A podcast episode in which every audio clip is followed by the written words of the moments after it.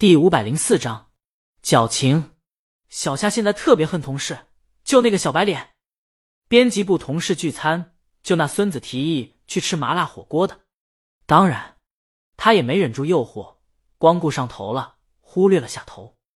他吃的时候声音有些大，以至于这两天他每天都诚恳的向局部大爷道歉和祈祷。然而，局部大爷丝毫不为所动，甚至于。再不好，我割了你！面对这么狠的的威胁，局部大爷依然我行我素。小虾说最硬的话，却干最软弱的事儿，她还真不敢去割。她一个闺蜜曾心狠手辣的对自己动了刀子，那趴在手术台上的羞耻就不说了，关键真疼啊！闺蜜手术那几天，拉一次哭一次，叫一次妈妈。她后来用死过一回的语气对小虾说：“脑子进屎了才去做这手术。”当然。如果痔疮疼的对排便都有阴影了，那离脑袋近那什么也不远了。而且，小夏听说痔疮容易复发，怀孕生孩子的孕妇也极其容易得痔疮。既然如此，小夏就想要不再坚持，到时候一劳永逸。然而现在，小夏觉得坚持好难。他作为科幻杂志的编辑，上班的首要工作就是坐在电脑前阅读作者们的来稿。进行一个初审，觉得不错的就把稿件发给负责各自板块的编辑二审，最终交到主编手上终审。作为登上杂志的头一道关卡，他的阅稿任务可想而知有多重。这么重的任务，偏偏碰了痔疮，小虾现在坐立不宁，还得看稿，挺生无可恋的。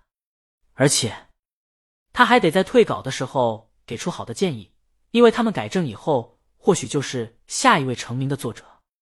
指不定成未来的江阳就要在自己手上诞生了，所以小虾得耐心的写回信建议。这一耐心更是煎熬。小虾现在就坐不住了，站在办公桌前看会儿稿。橙子先生可能让他拉窗帘吵醒了，小虾怎么不趴那儿休息会儿？小虾有苦难言，只能说不累，我多看会儿稿子。橙子先生赞了句小虾敬业，问小虾有没有看到好的稿子。嗯。小虾苦中作乐，在对抗局部大爷坐立不宁时，摸索出一套理论。就一篇稿子，让他站着还读不下去的，绝对应该毙掉；让他站着读下去的，这稿子属于有亮点，但过不了，他会给出详细的修改建议。而让他站着看见，然后坐下去的稿子，是一篇合格的稿子，可以过；让他坐着细细品读，暂时忘记局部大爷痛苦的稿子。那绝对是一篇优秀的稿子，可惜，目前为止，大多数稿子是前两者，让小虾可以站着时看到，然后坐下去读的稿子很少。至于坐着读下去的稿子，就更只有寥寥一两篇了。这也正常，他负责的是投稿邮箱，相当于海选，能选出几篇让他站着坐下去的稿子就不错了。真正优质的作者都是直接把稿子交给编辑的。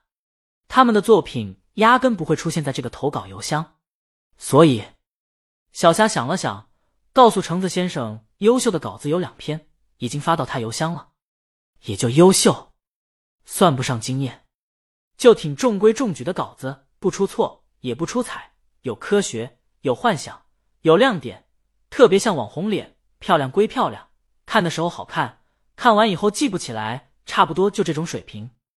小霞觉得。跟江阳的小说比，还是差远了。江阳的两篇科幻小说，就相当于大魔王站在那儿惊艳，差距由此可见一斑。我看看，橙子先生说着，先给自己泡了杯枸杞。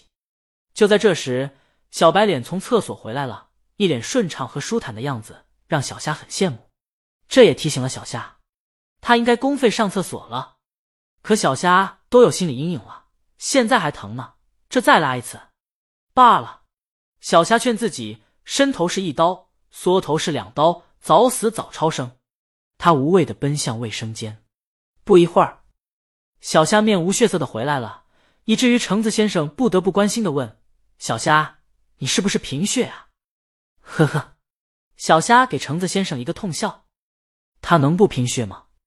一个月一次亲戚就不说了，现在还多了个拉玻璃渣子，能活着都是奇迹了。他回到办公桌前，喝了一个口水，不敢坐下，而是站着看起稿子来。可小虾一看这稿子就烦。杂志投稿虽然没有太多要求，但也有格式的，至少得在邮件标题上写投给杂志的哪个栏目、作品名、作者名字，以方便编辑在阅读的时候可以一目了然，工作事半功倍。可这篇稿子就一个文章标题，一看就知道投稿人没有做功课，看见杂志上的投稿邮箱就发来了。小虾叹一口气，唉，他每天能遇见很多这样的稿子，但这次尤其的烦，因为他不说了。他打开稿子，小白脸同事听见他的唉声叹气了。怎么了，小虾？看到什么读不下去的稿子了？是啊，小虾一看这标题。戴上他的眼睛，就觉得跟爱情沾边，好不到哪儿去。然而，他话音刚落，眼睛忽然瞪直了。他看见了什么？小夏不敢相信，直接坐在椅子上，还拉了拉椅子，拉近距离，盯着屏幕上特别小的那两个字，目不转睛的拼命看，生怕自己看错了。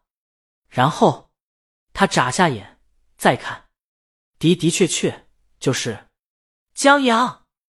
卧槽！小夏终于确认了，是这两个字没错。小白脸同时笑起来：“小夏，你这是看到什么惊天地泣鬼神的大作了？”他这话明显是顺着他刚才那句话说的，是调侃文章差。小夏没回答他，他在想：这不会是同名同姓吧？这很好求证。小夏读下去，开篇就是一个社畜休息，打算去旅游，主任让他带着一双眼睛去。眼睛，小虾本想批改一下错别字的，不过想到标题就暂且存疑。后面就描述了眼睛的主人，好像一个刚毕业的小姑娘，穿着太空服，似在太空里，但通讯延时很短，短到应该在近地轨道。然后就是小姑娘的太空服也很怪，隔热和冷却异常发达。哎呦，有点悬疑的感觉了。小虾作为一个科幻的编辑，见多识广。开始猜测起来。看书中描述，小姑娘身边有失重的铅笔，她应该还在太空中，只是可能借助于某种技术抹平了岩石。不会是外星人或者未来人类吧？小夏放下心中疑惑，继续看下去，看到了小姑娘对选择旅游目的地时的郑重，似乎在决定生存还是死亡。好像短暂旅行后，地球就要爆炸了。后面一张就是小姑娘看到草原的时候。